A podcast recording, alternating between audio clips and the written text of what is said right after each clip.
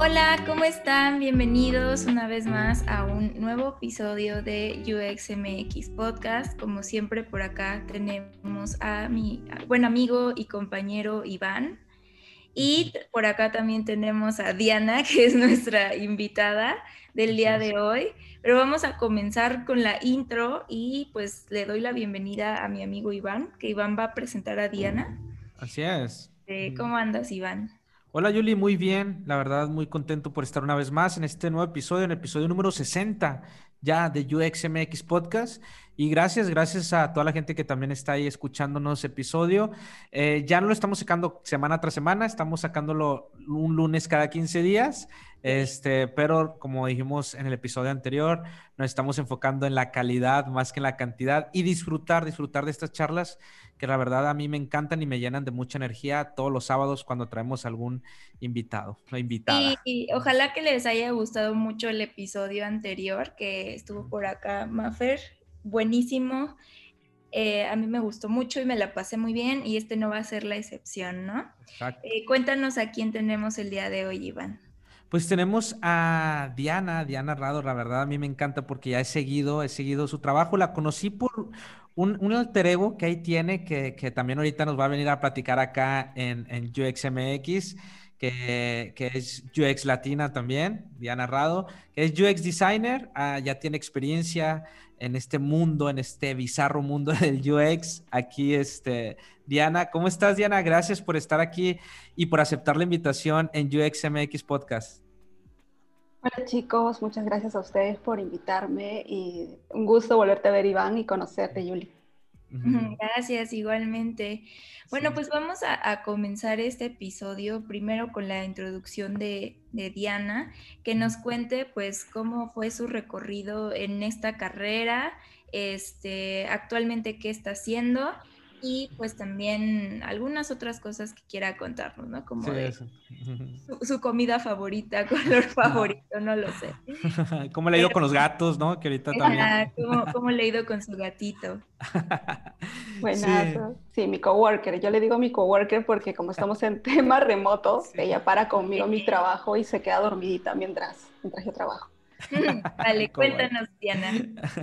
Bueno, este, yo inicié en el mundo UX desde el año 2000, finales de 2016 y así como tal 2017, yendo a concursos de innovación, tanto a México como a Colombia, y eh, ahí fue que conocí el término UX, eh, gracias a unos amigos ingenieros informáticos que me metieron al mundo y que poco a poco eh, me, me, enamoré, pues, ¿no? Yo soy publicista de profesión pero el, el destino eh, me llevó a conocer la experiencia de usuario. Y la verdad es que me encantó desde que la conocí, desde que conocí el, el, objetivo de mejorar la experiencia de las personas, eh, ahí me encantó desde ese momento. Eh, bueno, sí, y he ido trabajando en varias cosas. Actualmente, bueno, hace poco dejé un trabajo en una consultora increíble que se llama Amable y ahora estoy pues sí, en una nueva consultora que se llama Multiplica Talent eh, para, el, para la empresa. Eso ahora me encuentro en esa empresa. Perfecto. Eh, me, me, encanta. Me dices que todo tu recorrido en 2016 eres publicista. Ahorita vamos a ir abordando un poquito más. Actualmente estás en, en multi, bueno, eh, en Multiplica Talent, este, trabajando para una aseguradora, ¿verdad? Cuéntanos algo, cómo, cómo, cómo, llegaste ahí y cuál es el reto a lo mejor si nos puedes contar algún reto actual en el que te estás ahorita este, enfocando, por, precisamente ahí en, en, en, Multiplica, en tu trabajo. Bueno, en cuanto a Multiplica Talent, yo lo conocí porque lo que pasa es que Multiplica ahorita está en toda una revolución, pues, ¿no? Un cambio de objetivos y todo eso, y me llamó mucho la atención. Y eh, Multiplica Talent es un outsourcing que tiene el objetivo de buscar talentos para empresas, ¿no? Y así fue que yo lo conocí. Bueno, postulé, eh, pasé un examen, porque te dan un examen para que puedas ingresar a Multiplicar Talent. Y luego de eso, recién ya te mandan a las empresas, a las empresas que tú consideres que te interesa entrar. Y ese fue el proceso, básicamente, para entrar a Multiplicar Talent. Eh, lo que he estado haciendo, pucha, bueno, hay retos increíbles en RIMAC. Y también hay todo un tema de cambio de cómo, cómo nos... Eh, cómo nos enfocamos entre UX, porque obviamente cada empresa también tiene su forma de, de trabajo, ¿no? Eh, por ejemplo, eh, el trabajo que yo hacía en Amable, eh, la estructura que había de UX ahí es diferente a, la que estoy viendo ahora. actualmente, por ejemplo, yo tengo mucho, mucha comunicación con UX Writing. Antes no, no tenía esa comunicación directa. Y eso me ha hecho ver muchas cosas diferentes. Este, también hacen temas, por ejemplo, de hacer esto de retroalimentarse por proyectos, ¿no?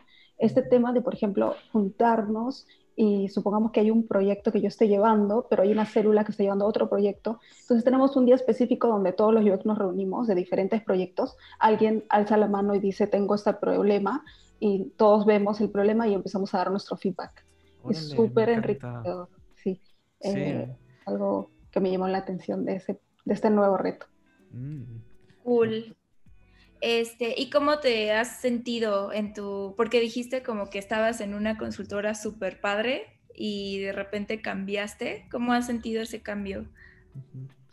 Creo que, que todos los cambios eh, siempre son con un poco de incertidumbre, ¿no? De cómo será, qué es lo que, lo que voy a hacer ahora, pero a mí siempre la incertidumbre me llama, ¿no? Es como que me, me, me hace soñar y, y como que dije, bueno, es momento de ver nuevos proyectos, es momento de ver nuevas oportunidades y así fue que decidí dejar por eso amable, ¿no? Eh, a pesar de eso, pucha, los, los lleva a mi corazón, porque de verdad son una gran consultora, eh, sobre todo por su mindset y todo, pero también Multiplica Talent eh, me está enseñando bastante, ¿no? Sobre todo eso, ¿no? Como les comentaba, esto de la relación que puedo tener con otros UXers que no conocía, me está enriqueciendo como, como profesional. Me encanta. ¿Cómo, cómo, ¿Qué es lo primero que has, o sea, que hiciste, si nos puedes contar? Porque siempre, como tú misma dijiste, cada, cada empresa es distinto, ¿no? Los procesos, la forma de, diseñar es completamente distinta para cada empresa. Entonces, eh, ¿cuáles fueron esas primeras semanas ahora que te involucraste de este cambio precisamente que mencionas de, la consultora amable a Multiplica Talent? ¿Cuáles, ¿Cómo fueron esas primeras semanas en tu trabajo? Porque creo que a veces hay personas que también tienen esa incertidumbre, que hace un UX cuando entra, qué es lo primero que tengo que hacer, o cuando cambio a otra empresa, ¿no? ¿Qué es lo primero que tengo que abordar? Sé que, como mencionamos, cada empresa es distinta, pero a ti, ¿cómo te fue? Que nos puedas compartir tu experiencia en estas, eh, que, en, las primeras semanas de este cambio que viviste. Bueno, algo bueno que puedo sacar de este cambio es que eh, la empresa donde estoy ahorita han hecho todo un proceso de onboarding mm. importantísimo para poder yo sentirme como que bien eh, ubicada en todo el proceso, ¿no? No solamente conocer el proyecto desde ya, sino primero conocer la cultura, conocer los objetivos de empresa, conocer eh, las personas, conocer mi equipo. Entonces, ha sido como llevarme de la mano literal por todo ese camino hasta antes de llegar al proyecto. Eso es algo que me ha gustado muchísimo es el tema de la cultura, ¿no? O el tema de cómo te reciben, de Diana, por si acaso mañana comienza tu gran día, ya estamos ansiosos de que, de que comience. Yo, wow, a mí esas cosas al menos me, me, me, gustan muchísimo, ¿no? Porque es como que, wow, les importo, ¿no? Eso creo que a cualquiera que, que está cambiando de trabajo es el primer temor, entrar con gente que no conoces y no saber cómo va a ser la química, no saber cómo te vas a llevar, pero en verdad me ha ayudado mucho, ¿no? Y el tema, eso es en cuanto a la empresa y en cuanto a Multiplica Talent, ellos también han tenido mucho, mucho que ver en eso, ¿no? Ellos también están súper pendientes. Eso también de que ellos nos capacitan, ¿no? Porque hay un Multiplica Academy que dicta cursos y nosotros, eh, como estamos en Multiplica Talent, nos, nos hacen llevar esos cursos de forma recurrente, tenemos horas que tenemos que cumplir, pero eso ayuda también para que nosotros podamos desenvolvernos, desarrollarnos, mejorar nuestras capacidades y habilidades. Entonces, ah. por ahí el inicio ha sido buenísimo. Exacto. Sí, a mí también me gusta mucho la cultura que tiene Multiplica, o sea, porque pues justo está como la consultora, Multiplica Talent y Multiplica Academy, ¿no? Eh, se me hace como súper completo como todo ese proceso que llevan de mejora continua, este, conectar a las personas con trabajos, etcétera. Entonces creo que ese tipo de lugares son muy enriquecedores y pues qué bueno que te la estés pasando chido. Oye, a mí me gustaría que me platicaras o que nos platicaras más bien acá, este, qué onda con tus proyectos personales, ¿no? Porque acá cuando me pasó tu perfil, este, Iván me dijo, no, es que esta chica hace un buen de cosas y así, ¿no? Y yo de, a ver, a ver, vamos a, verla. Entonces, eh, ¿cómo ha sido esa experiencia? ¿Qué es lo que traes? ¿Qué andas haciendo ahorita? ¿Y qué planes tienes a futuro? Bueno, sobre lo que ando haciendo, justo eh, yo también conocí a Iván en Instagram, eh, o sea, paramos en Instagram, y yo tengo una cuenta que se llama Yo Latina. Eh, Yo Latina nace a partir de la necesidad de traducir contenido eh, del inglés al español, mm. porque lo que pasa es que el año 2020, debido a la pandemia, empezaron a, haber un montón de, de eventos internacionales. Entonces yo empecé a meterme por Twitter a estos eventos, empecé a asistir mucho, pero veía que la cantidad de latinos éramos poquitos. Y supongo que era por el tema del idioma. Pero había gente que sí quería saber al menos qué es lo que había, qué es lo que, qué cosas este, se, realizaban en estos eventos, porque realmente el contenido es muy bueno. Y yo dije, ¿por qué no hacer algo para que la gente conozca estos contenidos, y no solamente de los eventos, sino también, por ejemplo, ¿no? páginas en inglés que por estar en inglés no las visitas porque no tienes el idioma o por alguna otra razón, pero también tienen contenidos interesantísimos. Entonces, poco a poco así fue que se, dije, en algún momento voy a hacer una, un lugar, un espacio para poder difundir esta información. Y así fue que lo comenté con, con Darinka buen día y Darinka me dijo, ¿cuándo piensas hacerlo? Yo, a futuro, pero de ahí me puse a pensar y dije, pero el futuro es ahora. así que me puse a trabajar duro en eso y, y, así como quien no quiere la cosa, el 2020 nació, pues, Yo es Latina. Así que. ¿Cómo ha sido, cómo ha sido ese proceso de, de, ahorita que estamos con este tema de UX Latina, que también se me hace un proyecto increíble personal del, del, que estás haciendo. Sí, precisamente cuando me lo topé en LinkedIn, o sea, fue en LinkedIn donde me topé el post y dije, se me hace genial esta idea este, y, que sacaste ahí tu post y ya te seguí y me gusta el, contenido que compartes, creo que es de mucha, de mucho valor el contenido que compartes, pero eh, ¿cómo, cómo, cómo, cómo, te has sentido, no? Porque eh, a veces compartir contenido eh, sobre diseño y sobre UX es complicado porque prácticamente a veces, luego todavía le agregamos el síndrome del impostor, ¿no? Que a veces nos sentimos de quién soy yo para, para, para compartir ese, ese, contenido. ¿Cómo ha sido contigo esa experiencia? ¿Cómo has podido sobrellevar esas inseguridades de, de ponerte a compartir contenido, de, de, poner tu cara, porque también este, pones tu rostro, ¿no? A, a compartir el, este tipo de contenido. ¿Cómo ha sido? ¿Cómo ha sido esa, esa experiencia? Justo, justo por esto es que lo que tú comentas es que nace mi alter ego, pues, porque, porque claro, yo dije, a mí también me daba temor, ¿no? Ese temor de, pucha, pero ¿quién soy yo? Y hay un montón de gente genial que lo hace, o sea, entonces a veces uno se menosprecia, ¿no? Y tiene miedo de que la gente no lo valore, qué sé yo. Entonces, eh, yo en un evento pues eh, de creatividad conocía lo que era un alter ego, ¿no? Este, justo un chico salió con un muñequito y dijo, este, bueno, va a entrar Larry y entró como un muñequito y era todo un personaje y, ahí, ahí por primera vez conocí lo que era un alter ego. Luego me puse a averiguar más sobre el alter ego y encontré un libro que me pareció súper interesante que se llama Alter Ego y eh, me, gustó mucho lo que cómo tú puedes construir un alter ego para poder mejorar esos aspectos que a veces te, cuestan. No es que no los tengas, sino que los tienes, pero muchas cosas en tu entorno pueden haber hecho que se, que se oculten por temores.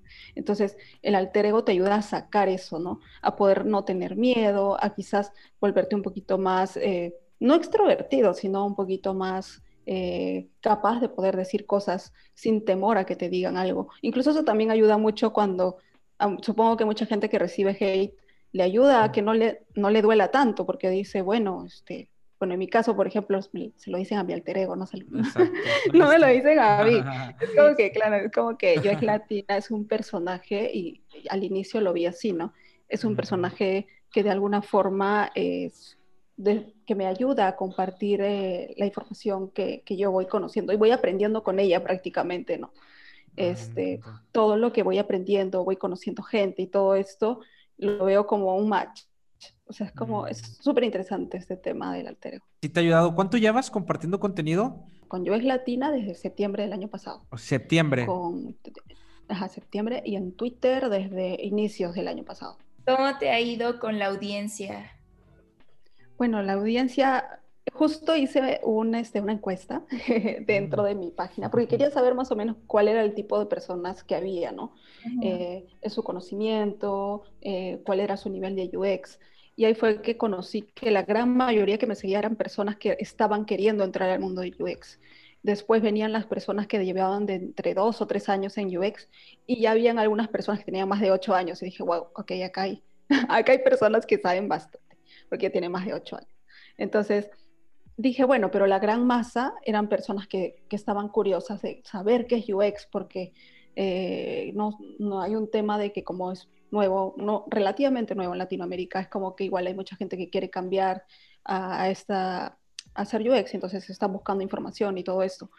Y, y, así fue, así fue que, que empecé a ver mi, mi, audiencia al menos, ¿no? Y bueno, la interacción con las personas es genial. Justo este, hay a veces que me envían comentarios, como el comentario que me hicieron sobre el podcast que yo había grabado con Iván Tre. Y es como que esas cosas, ese tipo de comentarios te enriquecen, ¿no? Te das cuenta de que lo que estás haciendo vale la pena y, y lo valoras.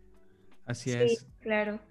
Sí, está como súper variado ese tema, ¿no? O sea, también de nuestro lado vemos aún muchas personas que van queriendo entrar, otras personas que ya están dentro, pero que quisieran ampliar el espectro de conocimiento y otras que pues ya llevan muchos años en esto, ¿no? Entonces creo que como que esa esfera es muy similar en toda Latinoamérica. Yo creo que hay más gente que está iniciando en este tema del UX y, y o sea, Creo, creo que, que, están migrando muchos de otras áreas. Por ejemplo, eh, Diana que menciona que eh, viene del área de publicidad. ¿Eres publicista? Claro, de publicidad. Y, y, estás, bueno, ya llevas como quiera con experiencia, pero hay gente que está mudando mucho a esta disciplina. Sí.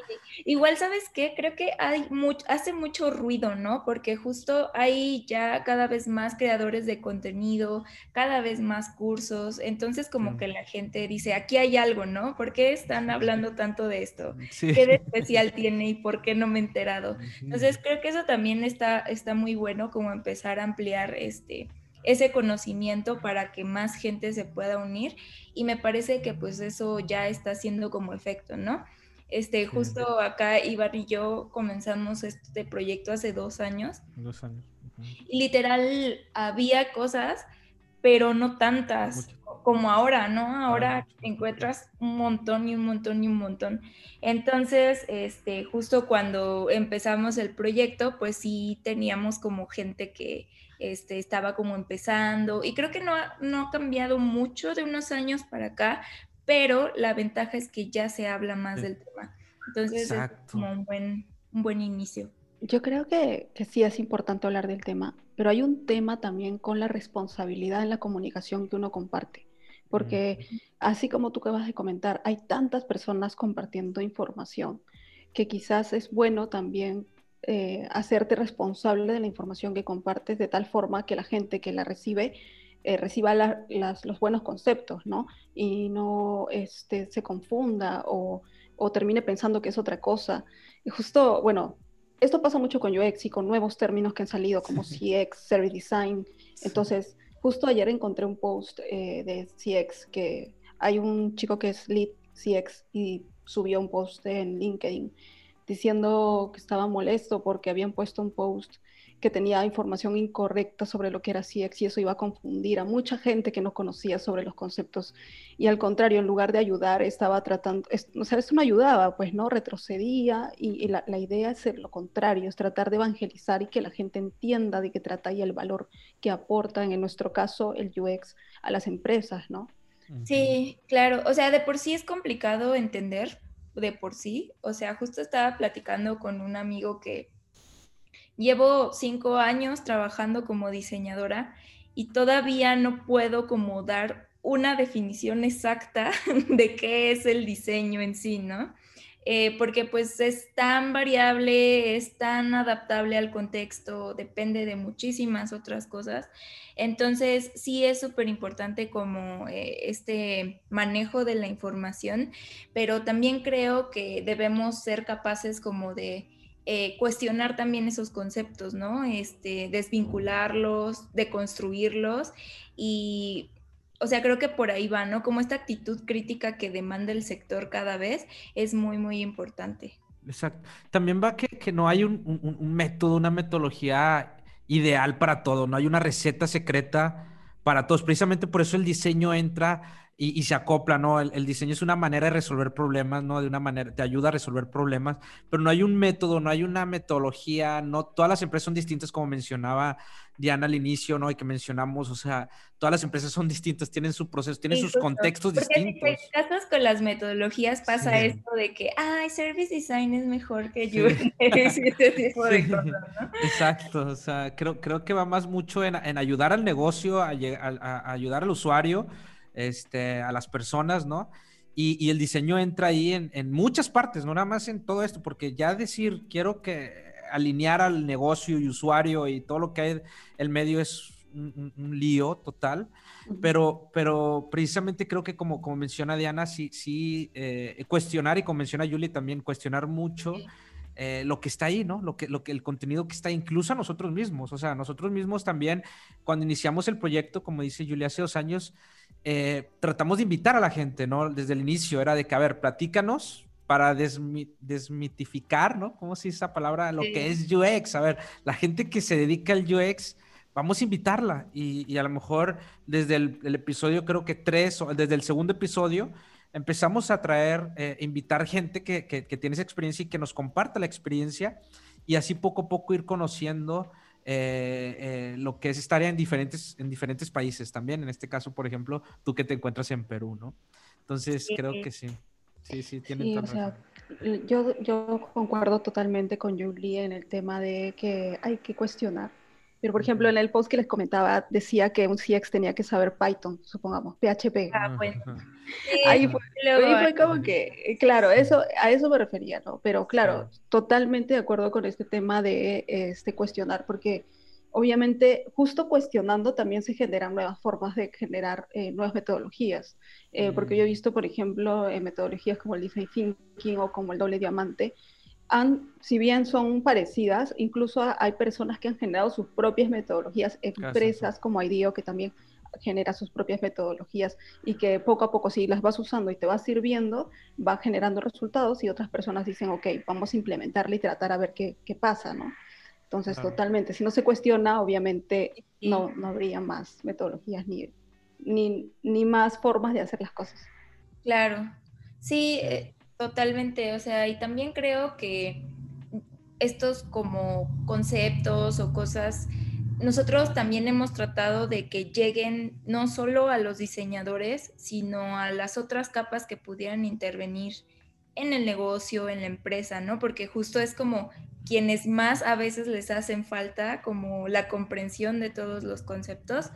Y justo este tema que mencionas de la evangelización, hay diseñadores que de, repente ya es como de ya, o sea, no puedo tener todo el tiempo del mundo para destinarlo a la educación en el negocio, ¿no? También creo que deberíamos de, em, no sé, tratar de que todas las personas que estén dentro de la organización estén alineadas en ese mismo esquema de pensamiento, porque siento que igual luego es como muy desgastante estar evangelizando, este, sabes que esto va por aquí, por aquí, por tal, tal y tal, como que todo el tiempo estar justificando tu trabajo a veces también es desgastante. Es parte de la chamba. sí, pero hay lugares en donde no es tan así. No, hay lugares, exacto. Sí, y hay una alineación. Sí.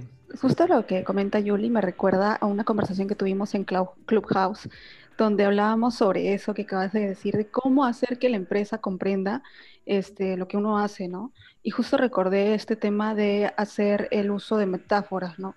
Eh, ponerles metáforas para que puedan entender el proceso, no, quizás no explicarle tal cual, porque quizás no lo va a entender, sino hablar su lenguaje, hablar el, el idioma en lugar de tratar de que te entiendan. Tipo lo que las preguntas que hacía Iván al inicio de sus podcasts de qué haces para que otra persona que no tiene nada que ver con UX te entienda, ¿no? Es, totalmente, ahí tú usas metáforas incluso relacionando primero y de ahí recién dándole el valor que, que realmente tiene, ¿no? Para la empresa. Exacto.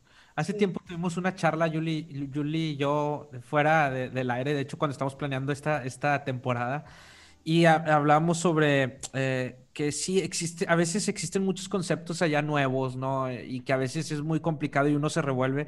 Y cuando alguien que no viene de diseño, por ejemplo, yo que no vengo del área de diseño, este, no tengo un background de diseño, yo pensaba que diseño era diseño gráfico y ya, o sea, sí mete el diseño que sea bonito y ya, no, no, no, no tenía una concepción de lo que realmente es el diseño en sí, este, y, y a veces eh, ese, bueno, a mí en lo personal, y esto es una opinión muy personal, eh, es que hay mucho, mucho, a veces existe mucho contenido, hay muchos términos muy complicados a veces de entender y a la vez eso como quiera, cuando realmente lo aplicas en, en, tu trabajo, no funciona porque tienes que comunicar todo de una manera más sencilla. O sea, creo que las personas que realmente, ya hablábamos Julie y yo, y, es que, se juegan la piel aplicando el conocimiento, son los que tienen un vocabulario mucho más sencillo porque ya lo han aplicado, porque le tienen que eh, este, comentar al, explicarle al cliente, explicarle a tu equipo qué es lo que estás haciendo, ¿no? Y de una manera más sencilla. Entonces, creo que las personas que,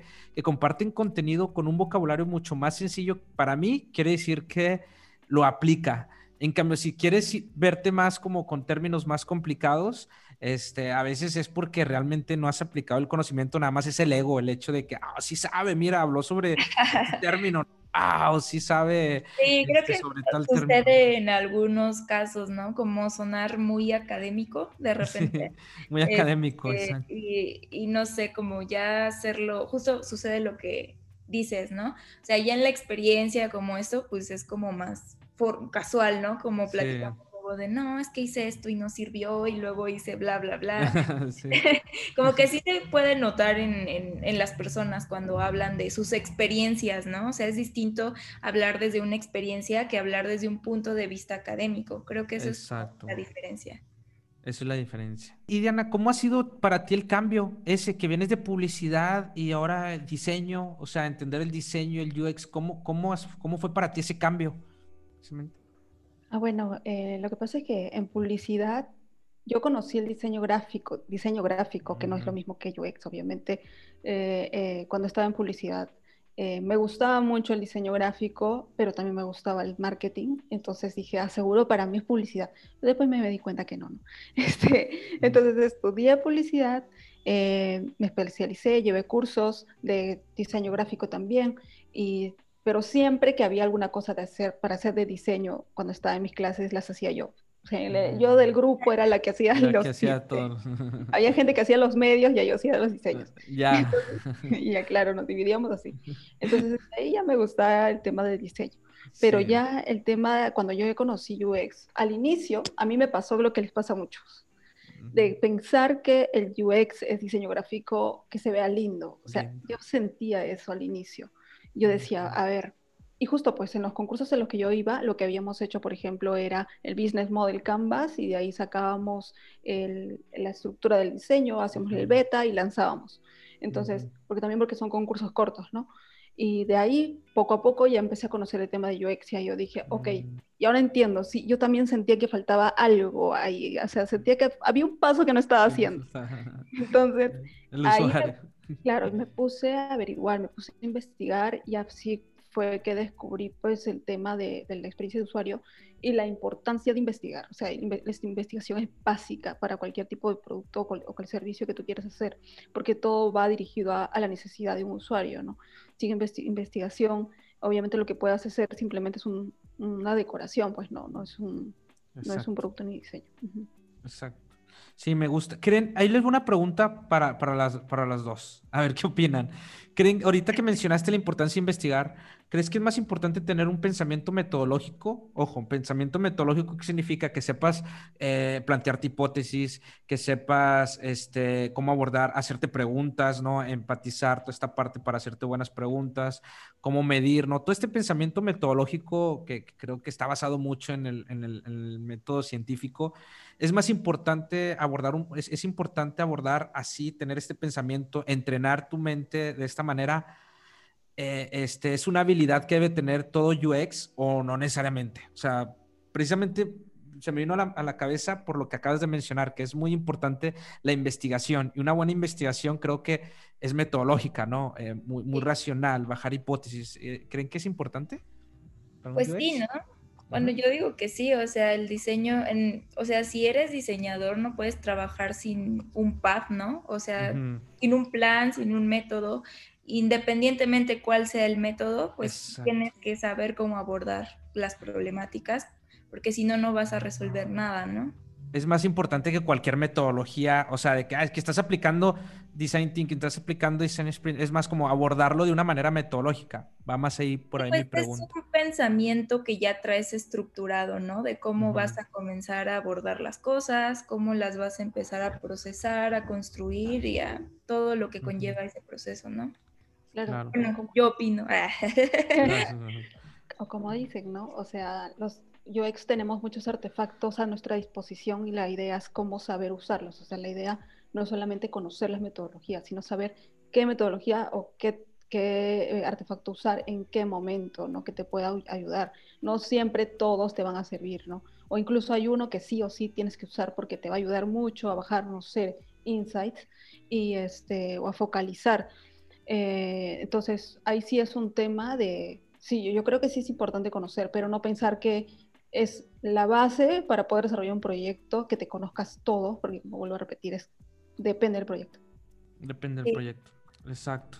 Sí, sí, sobre todo porque es que esto yo lo, yo lo aprendí en la, universidad, en, en, la maestría, o sea, este de investigación y tener este proceso, ahí lo desarrollé pero también hay muchas personas que, que, no, o sea, que, que no estudiaron o, no, no, estudiaron, ahora muchos jóvenes, ¿no? Que no están yendo a la universidad, veo esa, he conocido gente que, que, que no termina la universidad, ¿verdad? Y que está trabajando en estos nuevos puestos tecnológicos, son buenos programadores, pero precisamente a veces este pensamiento de, de metodológico, de investigación, racional, del orden, creo que ahí, bueno, yo lo aprendí en la universidad. A veces creo que es muy difícil aprenderlo desde otro lado, ¿no? O sea, en, otro, en otra parte. No sé ustedes qué piensan en ese sentido.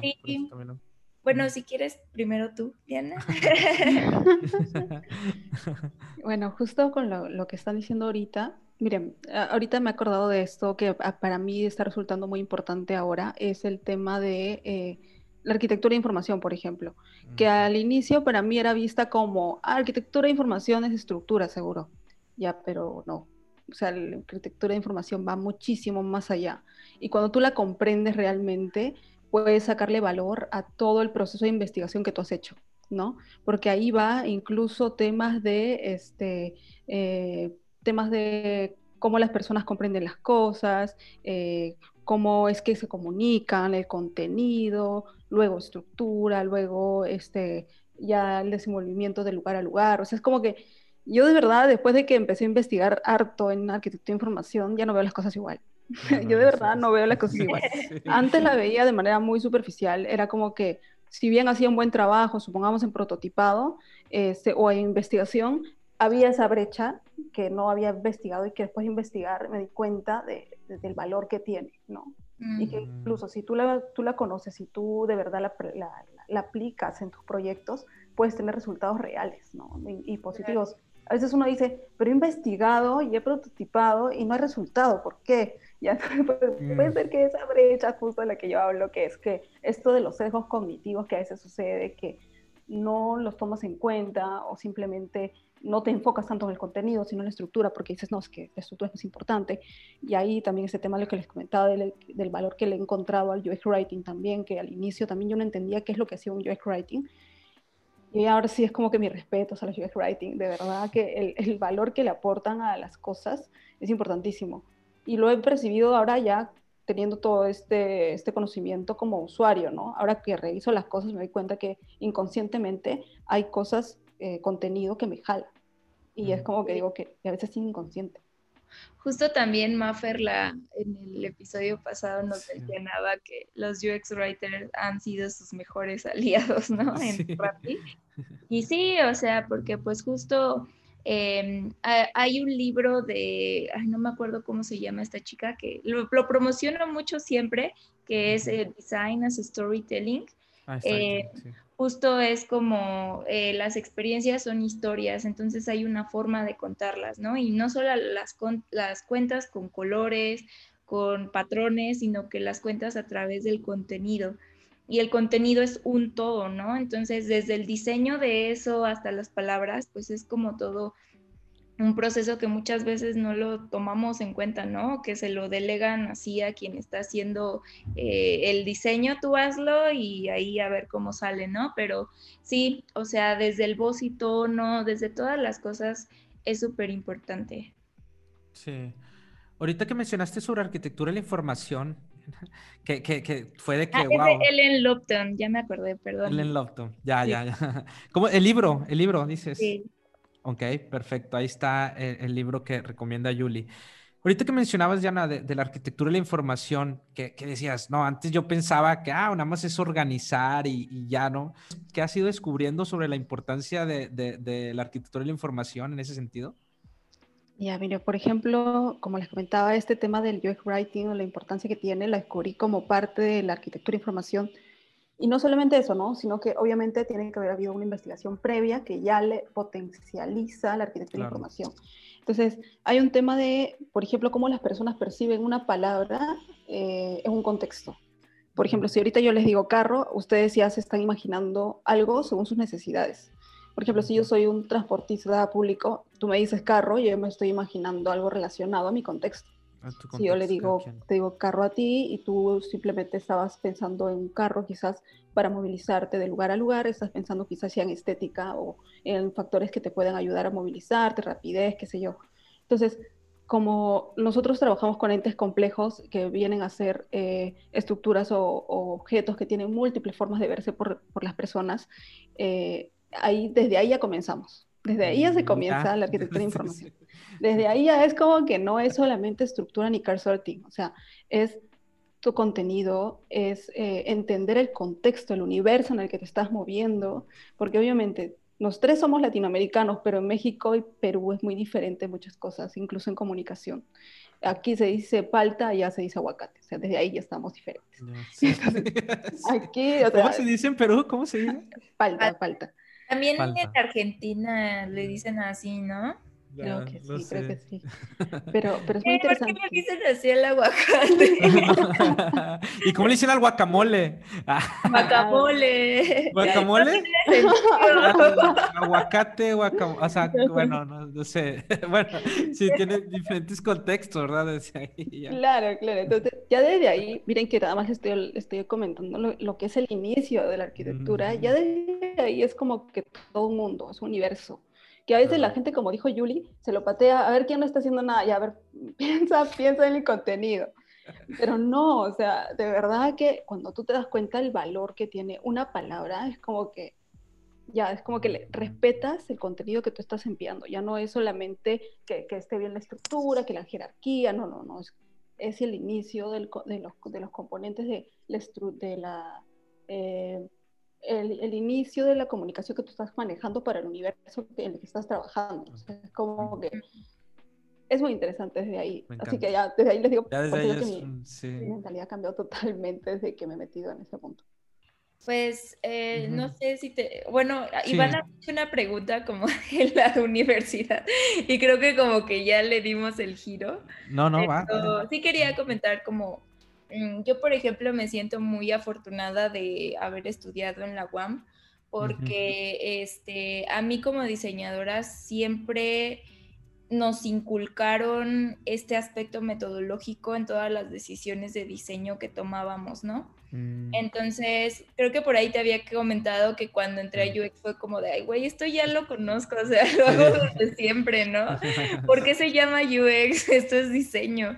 Entonces, justo... Em, creo que sí es bien importante como empezar con ese, ese eh, modelo estructural de cómo resolver las cosas, porque después te va a ser mucho más sencillo, ¿no? O sea, a mí la neta sí me ayudó muchísimo mi universidad y estoy muy agradecida con su modelo académico y sobre todo porque tiene un enfoque de investigación, ¿no? Mi mm. universidad es como de las que invierten más en investigación a nivel Latinoamérica incluso.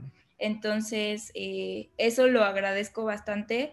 Es muy conocida por por eh, tener egresados que son investigadores, entonces siento que sí depende mucho también eso, ¿no? De, cómo es que eh, desarrollas ese pensamiento en la carrera. En la carrera. Documentar. Ah, quiero, quiero tocar el tema de la documentación. ¿Creen que sin documentación no estás haciendo UX? Yo creo que sí.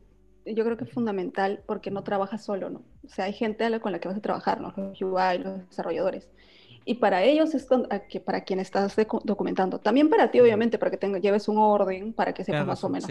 Claro, y eso te permite estar más como que alineado eh, de todos los procesos que estás llevando y si hay algo que falta, algo que cambiar, ya tienes. Incluso a veces yo me acuerdo que trabajaba antes como que haciendo un orden de las cosas que están hechas, pero si tenía otras opciones o otras, este, otras propuestas las tenía documentadas como mi background, que quizás me podría servir luego. Y de verdad a veces funciona, porque a veces como que, ah, pero lo tengo acá documentado, si no lo hubiera tenido documentado. O también el tema de cómo, cómo comunicárselo a los desarrolladores o los UI, ¿no? Obviamente ellos también tienen otra manera de, de, ver las cosas, ahí tú tienes que tener cuidado con los componentes, cosas así, para que ellos puedan saber cómo es que tú estás mapeando, pero hay un lenguaje para ellos, pues no. O sea, yo creo que básico la documentación.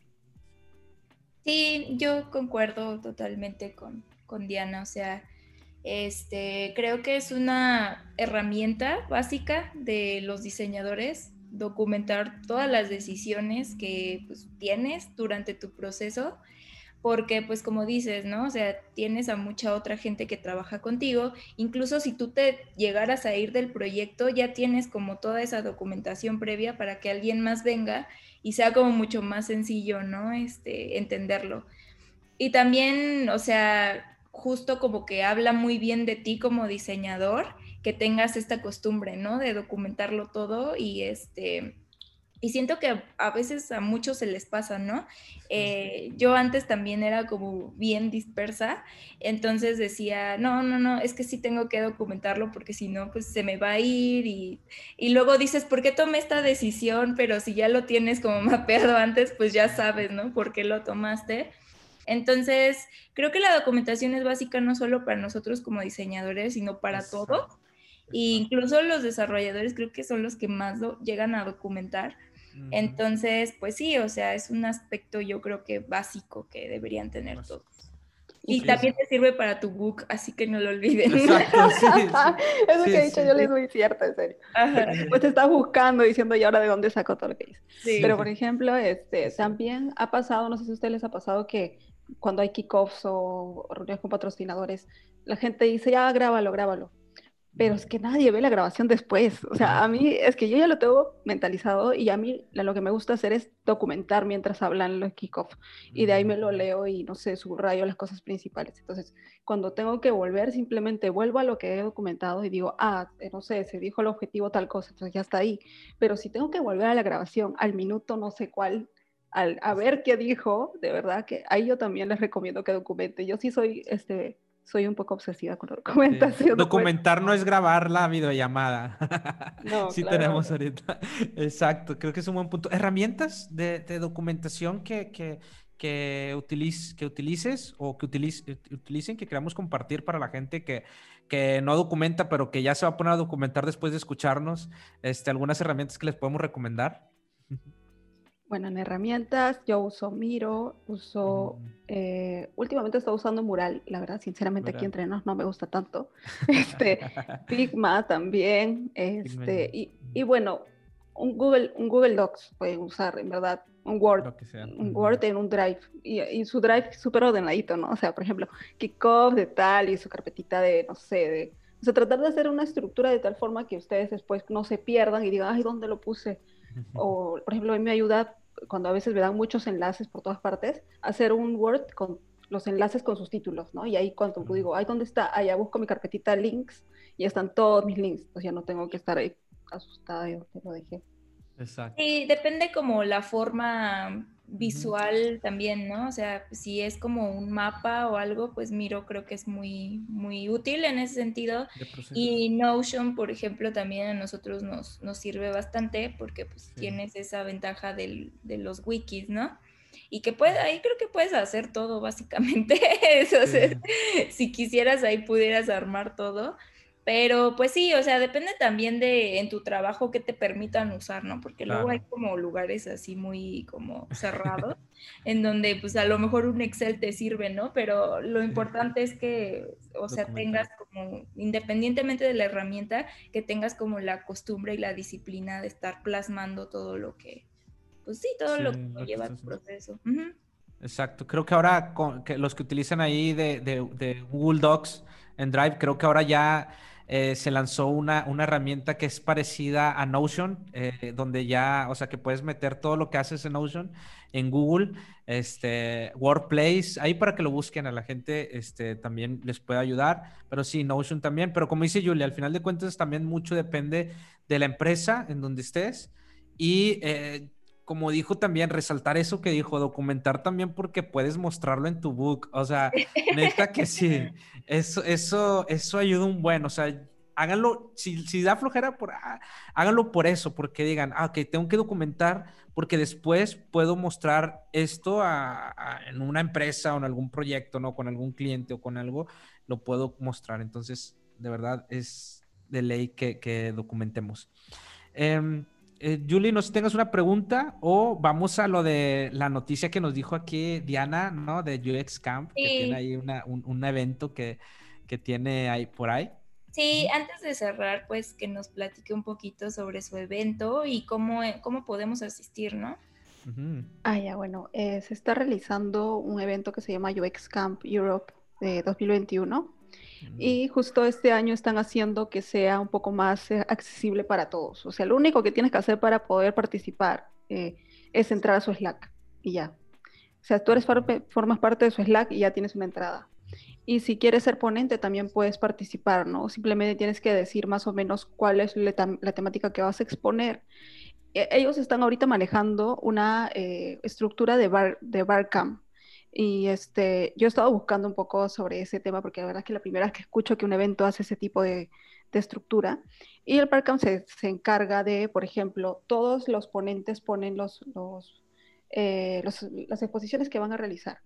Al final, eh, la audiencia vota por los que más les parece interesante y, y, bueno, los que no tanto. Los que no tanto van a estar los primeros, el primer día que va a ser el sábado y los que les, son como que, oh, Dios mío, yo quiero ver esto, va a estar último, último el domingo. Mm. Entonces, este, es súper extraño y, original, me parece original. Y bueno, este, por, por Latinoamérica voy a estar yo, va a estar Mariel, visto otros chicos también de Latinoamérica en México. Y, y eso me gusta mucho porque, ¿verdad? Personas latinoamericanas que podamos representar Latinoamérica y demostrar que aquí también eh, vemos temas de, de UX, que aquí también estamos desarrollando cosas para mí es importante, ¿no? Este, darnos a conocer eh, fuera. Y, y, sobre todo, si hay esta oportunidad, porque en verdad yo también me lancé ahora porque no sé si después, cuando ya las cosas se vuelvan a su normalidad, eh, siga siendo remoto todo.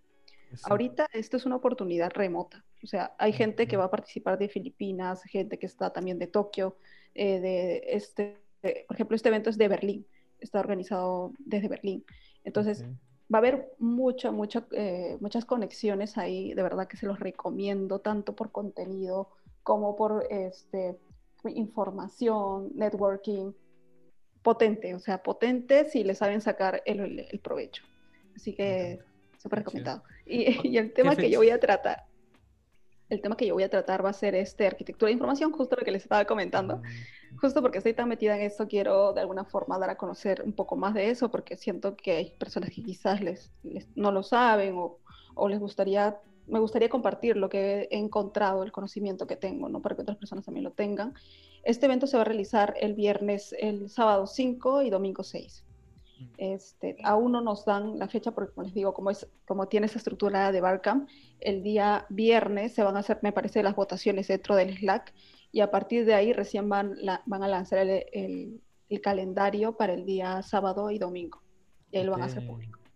Y, y, si no, pues la gente vio, escuchó este podcast este, después del evento, pues sigan a UX Latina, ¿no? Para que me imagino que ahí vas a reportar, vas a tener ahí, este, eh, pues documentando alguna parte de lo que se vio en este evento, me imagino, ¿no? Ah, totalmente, totalmente. Como, como voy a poder estar ahí, voy a tratar de hacer un buen resumen para que puedan tener la información que, que, tanto latinoamericanos como lo que yo vea que diga, wow, esto la gente lo tiene que saber. ya te comprometimos, ya te comprometí. ya me comprometieron, chicos. Pero Dice, yo nada más iba a cumplo mi promesa. Sí. Va, perfecto. Pues creo que es todo. Bueno, yo ya no tengo más preguntas. Solo si quisieras compartirnos tus redes, en dónde te podemos encontrar. Ay, ok, me pueden encontrar eh, como Diana Rado Córdoba en eh, LinkedIn. Me pueden encontrar como Diana RC12 en Twitter en Instagram estoy como eh, Latina. Y bueno, mi lado más humano, que la verdad es que ya este, no, no paro mucho en Facebook, la verdad, pero ahí también me encuentran como Diana Rado Córdoba. Diana Rado. Perfecto. Pues muchas gracias. Muchas gracias de verdad, Diana, este, por estar acá charlando eh, con nosotros. Es una, una, charla muy amena que nos encantó. Nos encantó ahí estar platicando con, contigo y todo lo que viniste a aportar. Y como que ahorita vamos a echar porras para este evento de UXCAM. Va a estar toda la banda de acá de México este, apoyando a toda la banda latinoamericana porque realmente acá hay mucho, mucho talento acá en la TAM. ¿verdad? Eh, igual hay que compartir el enlace, ¿no? En, CMX para que puedan registrarse y ya vayamos ahí a apoyar a, toda la bandera. Apoyar a toda la banda, así es. Pues muchas gracias, muchas gracias, de verdad. Gracias, gracias Diana, gracias a toda la gente, gracias Julie, gracias, Por, por, por, esta charla y nos vemos en el próximo episodio. Nos vemos, bye. Bye.